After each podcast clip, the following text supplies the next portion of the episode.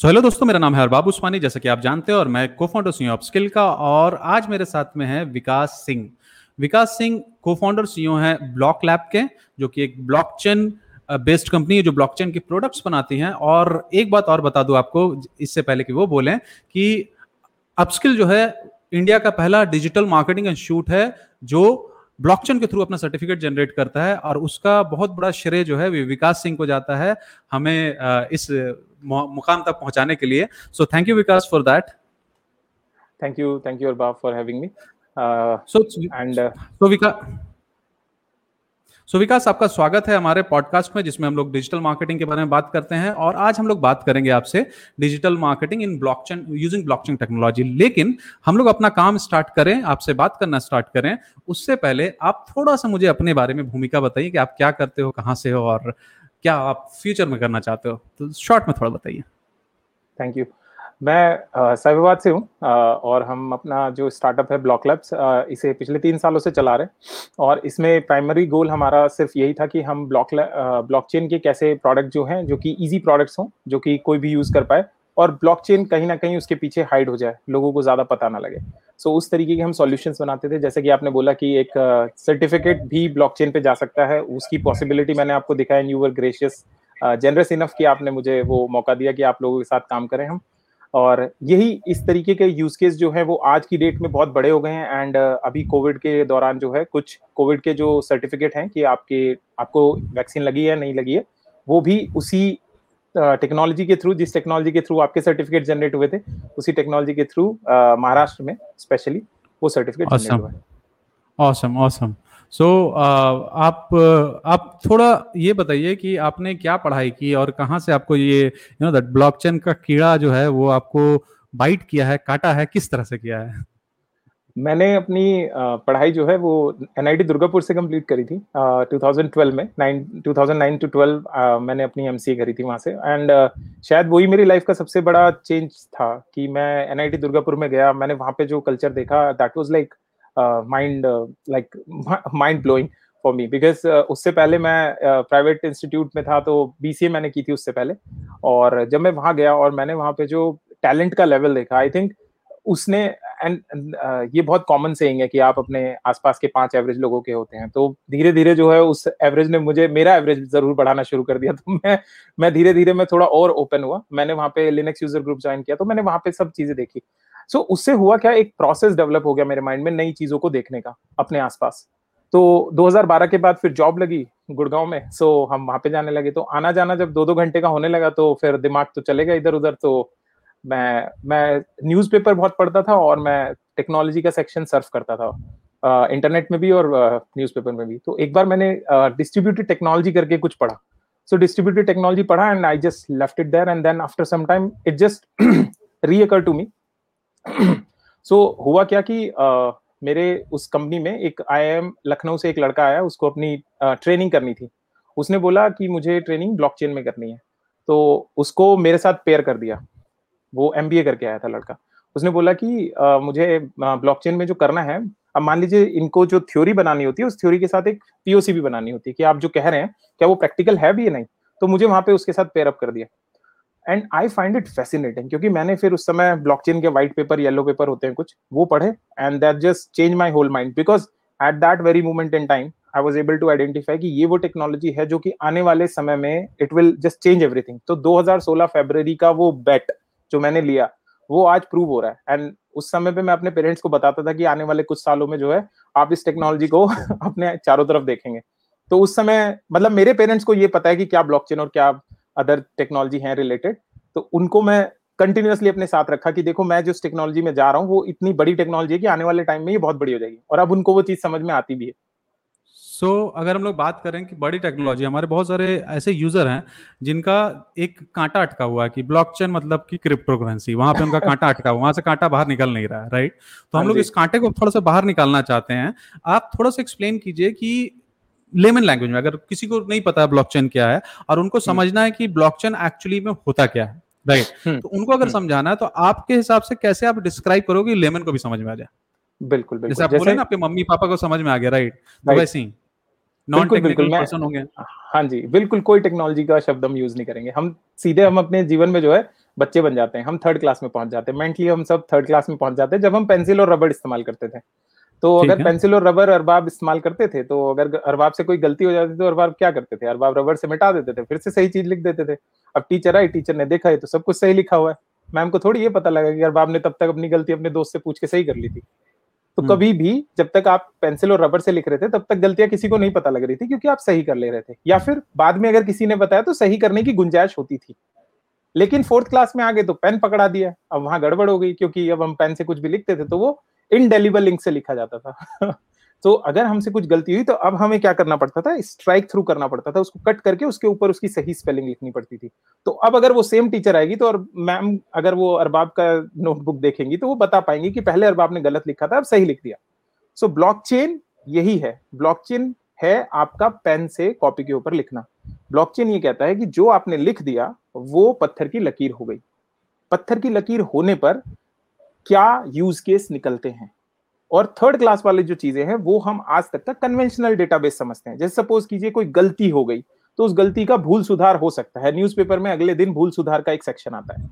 इसी तरीके से डिजिटल वर्ल्ड में भी अगर हम कन्वेंशनल डेटाबेस की बात करें, कोई डेटाबेस जहां पे कि आपकी इंफॉर्मेशन को रखा जाता है, तो हम उसमें जाके कुछ चेंज कर सकते हैं, राइट। लेकिन ब्लॉकचेन में जब आ जाते हैं तो ब्लॉकचेन में हम कहते हैं कि जो भी लिखा गया है वो पत्थर की लकीर है।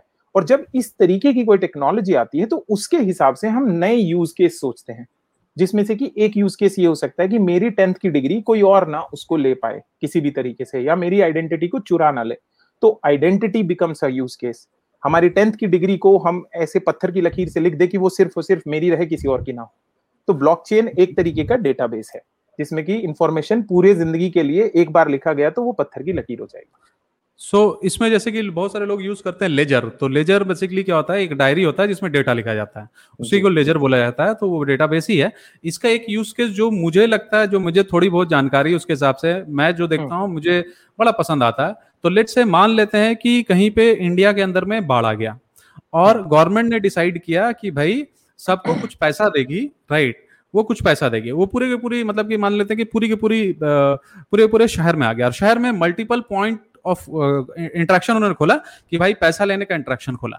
नाउ एक ऐसा आदमी है जो एक जगह पैसा लिया और उसके मतलब अभी हमारे पास में कोई टेक्नोलॉजी नहीं है, वो दूसरे जगह में जाके फर्जरी करके वो फिर पैसा ले सकता है, तीसरे जगह से पैसा ले सकता है, और वो पैसा किसी और गरीब को मिलना चाहिए, वो मिला नहीं, राइट। नाउ ब्लॉकचेन ऐसी टेक्नोलॉजी है जो आपके बायोमेट्रिक डेटा यानी कि आपके आईज और थंब को भी कैप्चर करके चीजें कर सकती हैं, आइडेंटिफिकेशन कर सकती है। नाउ अब आपके पास में गवर्नमेंट के पास में ब्लॉकचेन टेक्नोलॉजी है। अब जो आदमी पैसा ले रहा है उसका थंब प्रिंट और उसका आई का प्रिंट जो है वो लिया जा रहा है। तो अब वो व्यक्ति जो है ना दूसरे जगह जाके फर्जरी नहीं कर पाएगा क्योंकि उसके पास अब लेजर में लिखा गया कि इस बंदे ने ले लिया, और वो जो कॉमन डेटाबेस है वो हर जगह पे इंटरनेट के थ्रू शेयर हो जाएगा। तो ये भी एक यूज केस मुझे अच्छा लगता है जो गवर्नमेंट यूज कर सकती है। Maybe I am right, maybe I am wrong, I don't know, but मुझे ये पता है ब्लॉकचेन के बारे में, मेरी जो अंडरस्टैंडिंग है। अप्रोक्सीमेटली आपने यूज केस सही पकड़ा है कि this is like direct subsidy is a very strong use case. इससे क्या है कि पूरी लेयर में ट्रांसपेरेंसी आएगी, किसने दिया, कितना दिया और किसको कितना गया। जी सो so, अब हम लोग थोड़ा सा आगे बढ़ते हैं और हम लोग अंडरस्टैंड करते हैं कि अब हम लोग बात करते हैं मार्केटिंग की बात करते हैं, क्योंकि ये इतना बड़ा डेटाबेस है और डेटा का बहुत बड़ा उपयोग होता है मार्केटिंग के अंदर। तो अगर हम लोग बात करें ब्लॉकचेन की बात करें तो ब्लॉकचेन का यूज मार्केटिंग के अंदर में आज के टाइम में कैसा हो रहा है, या कोई यूज केस आप बताना चाहें, राइट, तो उसमें हम लोग को काफी ज्यादा मजा आएगा, या कोई केस स्टडी अगर आपकी है वो बताना चाहे तो काफी ज्यादा मजा आएगा। तो आप थोड़ा सा बताइए उसके बारे में। जी मैं बताता हूँ। सबसे पहले हम मार्केटिंग का फाउंडेशन समझते हैं कि हम मार्केटिंग में फाउंडेशन में है क्या। मार्केटिंग के फाउंडेशन में है यूजर का डेटा। यूजर के डेटा को आप बेस लगा बेस लेकर चलते हैं और उसके बेस पे आप फिर मुझे टारगेट करते हैं। सपोज कीजिए मेरा एज ग्रुप हो सकता है, मेरा सेक्स हो सकता है, मेरी ज्योग्राफी हो सकती है। ये डेटा जब तक आपके पास नहीं होगा आप अपनी स्ट्रैटेजी नहीं बना पाएंगे कि मुझे इस ज्योग्राफी के इस एज ग्रुप को मुझे टारगेट करना है। परसोना आपके पास होना चाहिए, कस्टमर परसोना इसको बोलते हैं, परसोना होना चाहिए। जी जी कस्टमर परसोना के अकॉर्डिंग आप अपने स्ट्रैटेजी बनाएंगे और उस पर आप टारगेट करेंगे। अब अब आज तक की डेट में हम समझते हैं, अगर हम फेसबुक, ज्योग्राफ, गूगल इन सबको देखते हैं तो ये एक नोन ट्रूथ है कि जो स्टार्टअप फंड रेज करते हैं तीस परसेंट या चालीस परसेंट पैसा उनका इन्हीं सेंट्रलाइज प्लेयर के पास वाया मार्केटिंग स्ट्रेटेजी के चला जाता है। अब ये क्यों जाता है? Because they own the data. Now who own the data? These people, like the centralise player own the data. अब यहाँ पे ब्लॉकचेन या मार्केटिंग का जो आज का जो केस है, अगर क्रिप्टो कल को आता है तो इसको बिल्कुल एक सौ अस्सी डिग्री टर्न कर देगा। कैसे? वो करेगा ऐसे कि मैं अब फेसबुक से ये बोलूंगा कि आप मुझे डेटा नहीं दिखा, अब आप मुझे कोई ऐड सर्व नहीं कर सकते अनटिल अनलेस मैं उस तरीके के ऐड को देखने का इच्छुक नहीं हूं। अब ये कैसे पता लगे कि उसको कि मैं इच्छुक हूं या नहीं हूं? अब हम एक ऐसे वर्ड की बात करें जहां पे चीजें पी टू पी में हो सकती हैं। पी टू पी का एक मैं एग्जांपल, पीयर टू पीयर का एग्जांपल मैं आपको बता देता हूं। जैसे कैश जो है वो पीयर टू पीयर साधन है अपनी वैल्यू ट्रांसफर करने का। आपने कोई चीज ली, गवर्नमेंट को कभी ये पता नहीं लगेगा मेरा सौ रुपए का नोट अब अरबाब की जेब में चला गया। अगर मैंने इसीलिए ब्लैक वाले जो ब्लैक वाले जो ज्यादातर कैश पे ही लेते हैं। लेकिन हाँ जी, लेकिन अगर यही सौ रुपए अगर मैं क्रेडिट कार्ड स्वाइप करता हूं और तब मैं अरबाब को पे करता हूं, तो नाउ एक सेंट्रलाइज बॉडी है वहां पे भी जिसको पता लग गया कि विकास और अरबाब के बीच में एक सौ रुपए की ट्रांजेक्शन हुई है। यही ट्रांजेक्शन हाँ यही रीजन है गवर्नमेंट डिजिटल ट्रांजैक्शन को इतना ज्यादा पुश कर रही है जी, ताकि so वो आपको जान पाए, आपको प्रोफाइल कर पाए। कल को आपको वो प्रोफाइलिंग इसी चीज में काम आएगी। खैर वो बात और है। चलिए, डिजिटल मार्केटिंग के केस में यही केस में इस जगह पे जहाँ पे सेंट्रलाइज्ड प्लेयर होते हैं, बैंकिंग के केस में जब कोई ट्रांजैक्शन होती है, यहाँ पे होती है आपका पर्सनल डेटा। सो आपके पर्सनल डेटा के बेस पे आपकी ट्रांजैक्शन हो रही है। अब वो उसको हम हम लोग कैसे ध्यान देंगे? अगर ब्लॉकचेन आता है या क्रिप्टो करेंसी आती है तो उसमें क्या होता है, उसमें पीयर टू पीयर ट्रांजैक्शन होती है। पीयर टू पीयर का मतलब ये है कि विकास अब अपने यूजर को खुद से टारगेट करना चाहता है, तो विकास कभी भी, अब ये थोड़ा सा यहाँ पे चिकन एंड एग का प्रॉब्लम आने वाले समय में जरूर होगा कि सेंट्रलाइज्ड प्लेयर्स के पास उतनी ताकत नहीं रह जाएगी, भले ही उनके ऊपर कितने भी यूजर्स हों। एक मिलियन यूजर हैं, लेकिन अगर पचहत्तर परसेंट ने ये बोल रखा है कि आप मुझे मेरी इच्छा के बगैर एड सर्व नहीं कर सकते, तो टारगेट ऑडियंस ही पच्चीस परसेंट रह गई। अब पच्चीस परसेंट में से कितनों का डेटा है या नहीं है, तो आपको एज अ डिजिटल मार्केटर अब ये टेक्नोलॉजी या इसका इम्पैक्ट समझना पड़ेगा कि इसके आने के बाद मुझे क्या क्या और करना पड़ सकता है। तो जैसे कि अब मैं आपको इसमें इसमें अब ये तो प्रॉब्लम रही कि ये तो प्रॉब्लम है कि अगर पीयर टू पीयर हो गया तो हम एज अ डिजिटल मार्केटर क्या करेंगे। इसका सॉल्यूशन छोटा सा ये है कि यहाँ पे at the end of a day cost बढ़ जाएगी आपके कस्टमर एक्विजिशन की। क्यों? क्योंकि आप अब एक टेक्नोलॉजी के through, of course technology in the sense you can create your own website directly and you can say कि whoever would love to get let's say serve these ad they can give us their data. अब जो ये data डाल रहे हैं उनको भी कुछ एक बेयर मिनिमम अमाउंट केवल उनको अमाउंट बेयर मिनिमम अमाउंट केवल उनको अपने डेटा को ही डालने पे मिल जाएगी। जैसे कि ऐसे प्लेटफॉर्म एग्जिस्ट करते थे जो कि आपको एक डॉलर देते थे जब आप चार सवालों के जवाब देते थे। तो इतना इन्फॉर्मेशन देने के बाद वो इन्फॉर्मेशन मेरे पास पहुंच गई, तो एक डॉलर तो हो गया ये इन्फॉर्मेशन एक्विजिशन का कॉस्ट। फिर फिर इस कलेक्टेड डेटा के ऊपर आप अपनी स्ट्रेटेजी चला पाएंगे। तो इस तरीके के प्लेटफॉर्म, इस तरीके के, रिसेंटली मैं अब इसको जोड़ता हूं एक बहुत ही रीसेंट और बहुत ही नोवेल इनोवेशन के साथ कि ब्राउजर एक ऐसी चीज है कि जिसके थ्रू हम डेटा कलेक्ट करते हैं। सो so, या ब्राउजर के थ्रू ही हमें एड्स सर्व किए जाते हैं। तो इसको अगर मैं एक एक क्रोनोलॉजी लगाऊं तो एक इंडस्ट्रियल इकोनॉमी थी, फिर उसके बाद एक डिजिटल इकोनॉमी आई, फिर अटेंशन इकोनॉमी आ गई है because you need my attention, and उसके बाद अब क्रिएटर इकोनॉमी भी आएगी धीरे धीरे, बट अभी हम अटेंशन इकोनॉमी पे हैं। तो अटेंशन इकोनॉमी में ये है कि आप मुझे कितनी देर तक अपनी अटेंशन दे रहे हैं, and that is what all ad is all about। तो ad जो सर्व करे जा रहे हैं, ब्रेव ब्राउजर करके एक ब्लॉकचेन का ब्राउजर है जिसमें कि वो yes. ad को दिखाएगा ही नहीं आपको जब तक कि आप ये कहेंगे as a browser, as as a owner as as a owner of that browser आप ये कहेंगे कि, या as a user of that browser कहेंगे कि हाँ मुझे ad दिखाओ, क्योंकि अब ad देखने का आपको भी पैसा मिलेगा। आज तक कभी आपको ad देखने का पैसा नहीं मिला। Blockchain just change this thing to one eighty degree कि अब आपको आपकी इच्छा के बाद जब तक आप ये कंसेंट नहीं देंगे कि मुझे एड सर्व किए जाएं, वो ब्रेव ब्राउजर आपको एड नहीं दिखाने देगा, एडवर्टाइजमेंट वालों को एड नहीं दिखाने देगा आपको। सो so, और सबसे फनी बात सबसे सबसे फनी बात क्या है कि ये एड नहीं दिखाएगा का एड है ना, यूट्यूब पे एड चला के दिखाता है। ये चिकन एंड एग प्रॉब्लम रहेगी, क्योंकि आप एक चीज समझिए कि अगर मुझे जैसे मैं इसको एक इसको मैं क्या बोलते हैं उस पर बोलते हैं इसको कि अगर आपको एक सिचुएशन देखनी है, उसी सिचुएशन का दूसरा पहलू उससे भी ज्यादा मजाकिया है। जैसे कि एक बैंक से बंदे ने बैंक लूटा और वो पैसा लेके अगले ही कैशियर के पास चला गया कि मुझे बैंक अकाउंट खोलना है। उससे भी फनी है, तो बोलेगा पैसा मत गिनो, अगले दिन अखबार में आ जाएगा। राइट राइट ठीक है, चलिए प्लीज कंटिन्यू। हाँ जी, सो मुझे मुझे बस यही बताना था कि ये केस स्टडीज जो है, ये case studies as a digital marketer आपको अब अपने माइंड में रखते हुए ये उस वर्ल्ड को सोचना है जहां पे कि आपको अपने कस्टमर को एक्वायर करने के लिए उसके साथ डायरेक्ट एक peer to peer channel establish करना पड़ेगा. So in that in that world यानी कि सीधे सीधे बात एक हम लोग करेंगे कि right now the you know that in मतलब टेक्नोलॉजी को लेके भी अगर हम लोग बात करेंगे तो राइट नाउ हम लोग ह्यूमन टू ह्यूमन मार्केटिंग की तरफ ज्यादा भाग रहे हैं. जी राइट right. आपको करना ही पड़ेगा क्योंकि हाँ जी हाँ जैसे पहले B to C B to B होता था अब एच टू एच होगा राइट ह्यूमन टू ह्यूमन होगा. वो ऑलरेडी चल चुका उस दौर पे चल चुका. जी जी हाँ please. So so, so so मुझे मुझे आपको यही दो चीजें जो है केस स्टडी के थ्रू बतानी थी कि इसमें एक प्रॉब्लम भी है और इसका एक सॉल्यूशन भी है. बट वो सॉल्यूशन अभी उतना आ, ये सही लगा लीजिए कि अभी ये प्रॉब्लम भी उतनी ज्यादा स्टार्कली धीरे धीरे मतलब स्टार्कली क्लियर नहीं है लेकिन धीरे धीरे क्लियर होती जाएगी क्योंकि जो यूजर है वो एनोनिमिटी की तरफ जा रहे हैं because blockchain provides you that.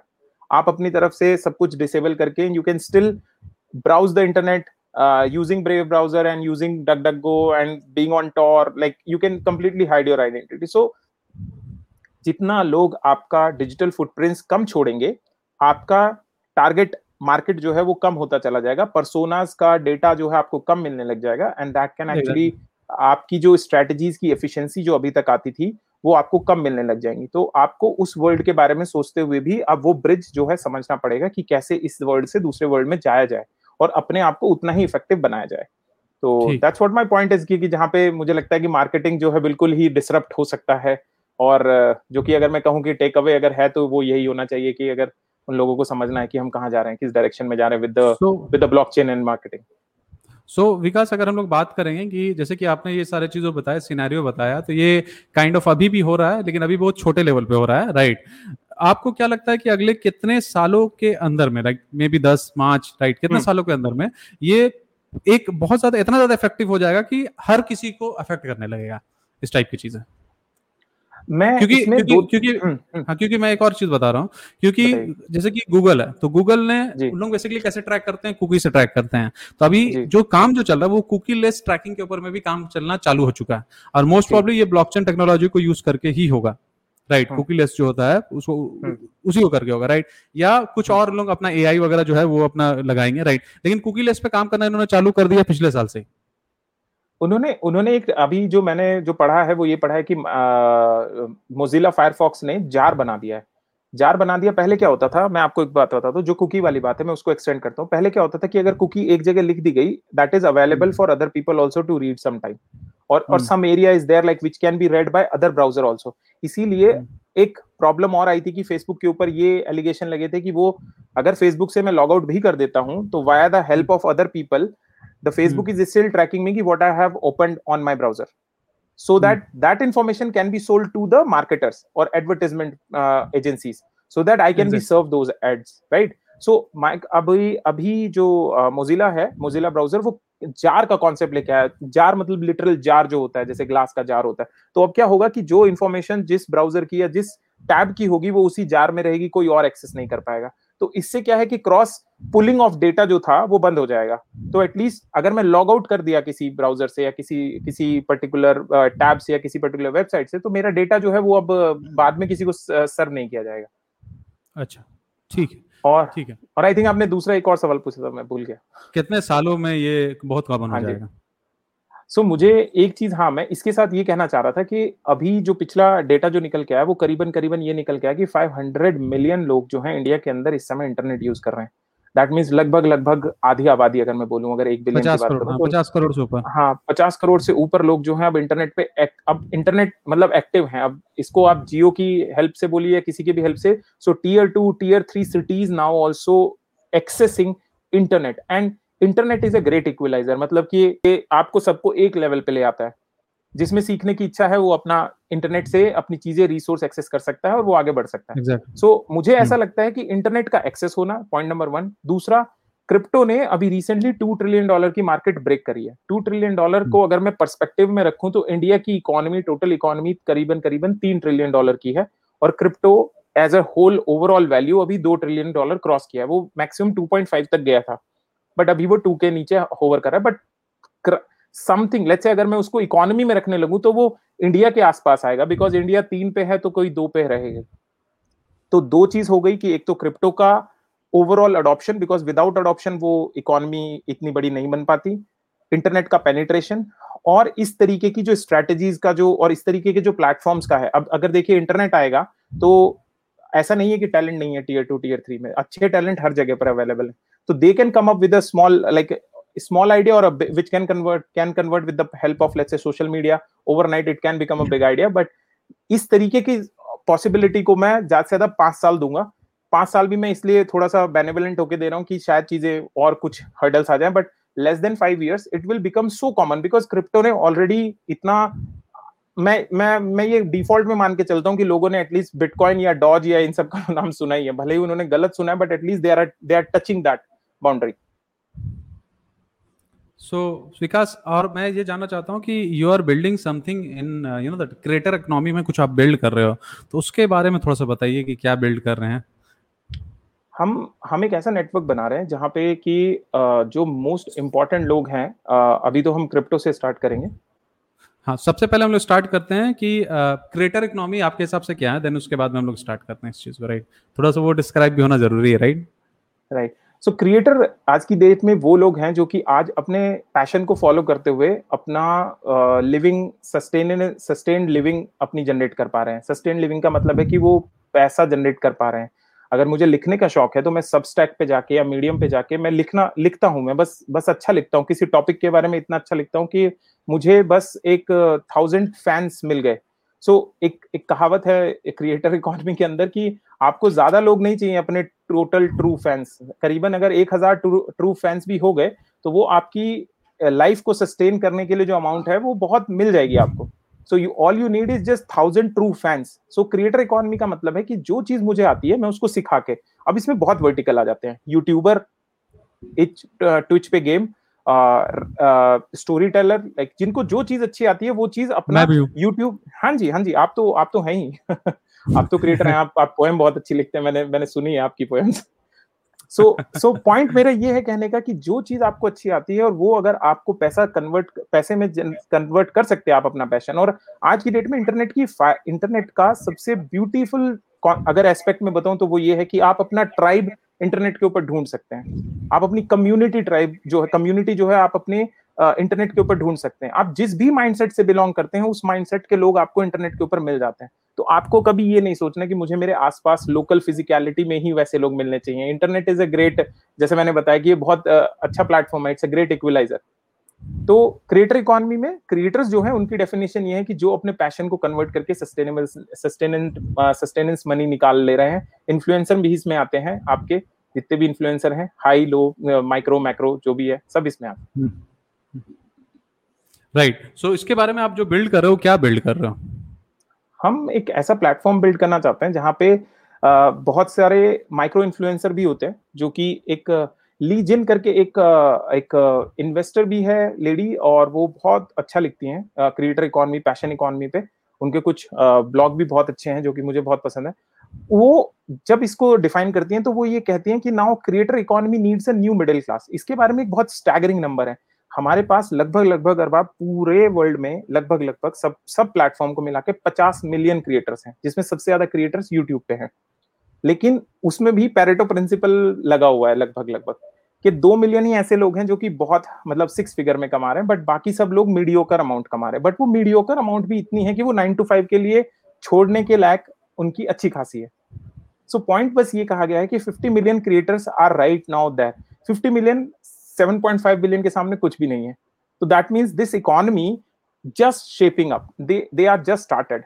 So this creator economy is like booming, अभी अभी मतलब एक फूल खिलना शुरू हुआ, अभी सीड हुआ है। और अभी पिछले दो से पांच साल के बीच में ही अगर मैं बताऊं तो because of internet speed, because of internet penetration, because the accessibility of resource, और और इतना ईजी हो गया चीजें स्टार्ट करना। जैसे नवल बताता है कि permissionless, you can you do not need to take anybody's permission to become a YouTuber. आप आपके पास मोबाइल है ही ऑलरेडी, आपके पास जियो का इंटरनेट है ही ऑलरेडी। सो इन सबको अगर मैं मिलाऊं तो पचास मिलियन क्रिएटर्स हैं, और इन क्रिएटर्स को ही, इनमें से बहुत सारे ऐसे अपकमिंग क्रिएटर्स भी हैं, और हमें फोकस करना है हमें हमारी क्रिप्टो इंडस्ट्री में for now to solve that problem. I really want to close the gap of crypto people like who are who are like people want to reach but couldn't reach. and there are like a lot of people who want to reach out to them. So we are creating something in that space so that we can close that gap and people can reach out to their loved ones. Right. So, so thank you. मतलब बहुत अच्छा, बहुत interesting project है आपका, और इसी के साथ में हम लोग क्लोज करते हैं. काफ़ी लंबा पॉडकास्ट हो गया है, और बहुत बहुत शुक्रिया विकास आके इतनी चीज़ों को बताने के लिए. और आप लोग जो है अपस्किल के पॉडकास्ट को सुनते रहिए, अपने दोस्त को शेयर कीजिए, क्योंकि हम लोग बहुत सारे नॉलेज की बातें करते हैं. और विकास को मैं टैग कर दूंगा फेसबुक में, उनसे कुछ अगर ब्लॉकचेन से क्वेश्चन करना तो वो जवाब देते हैं.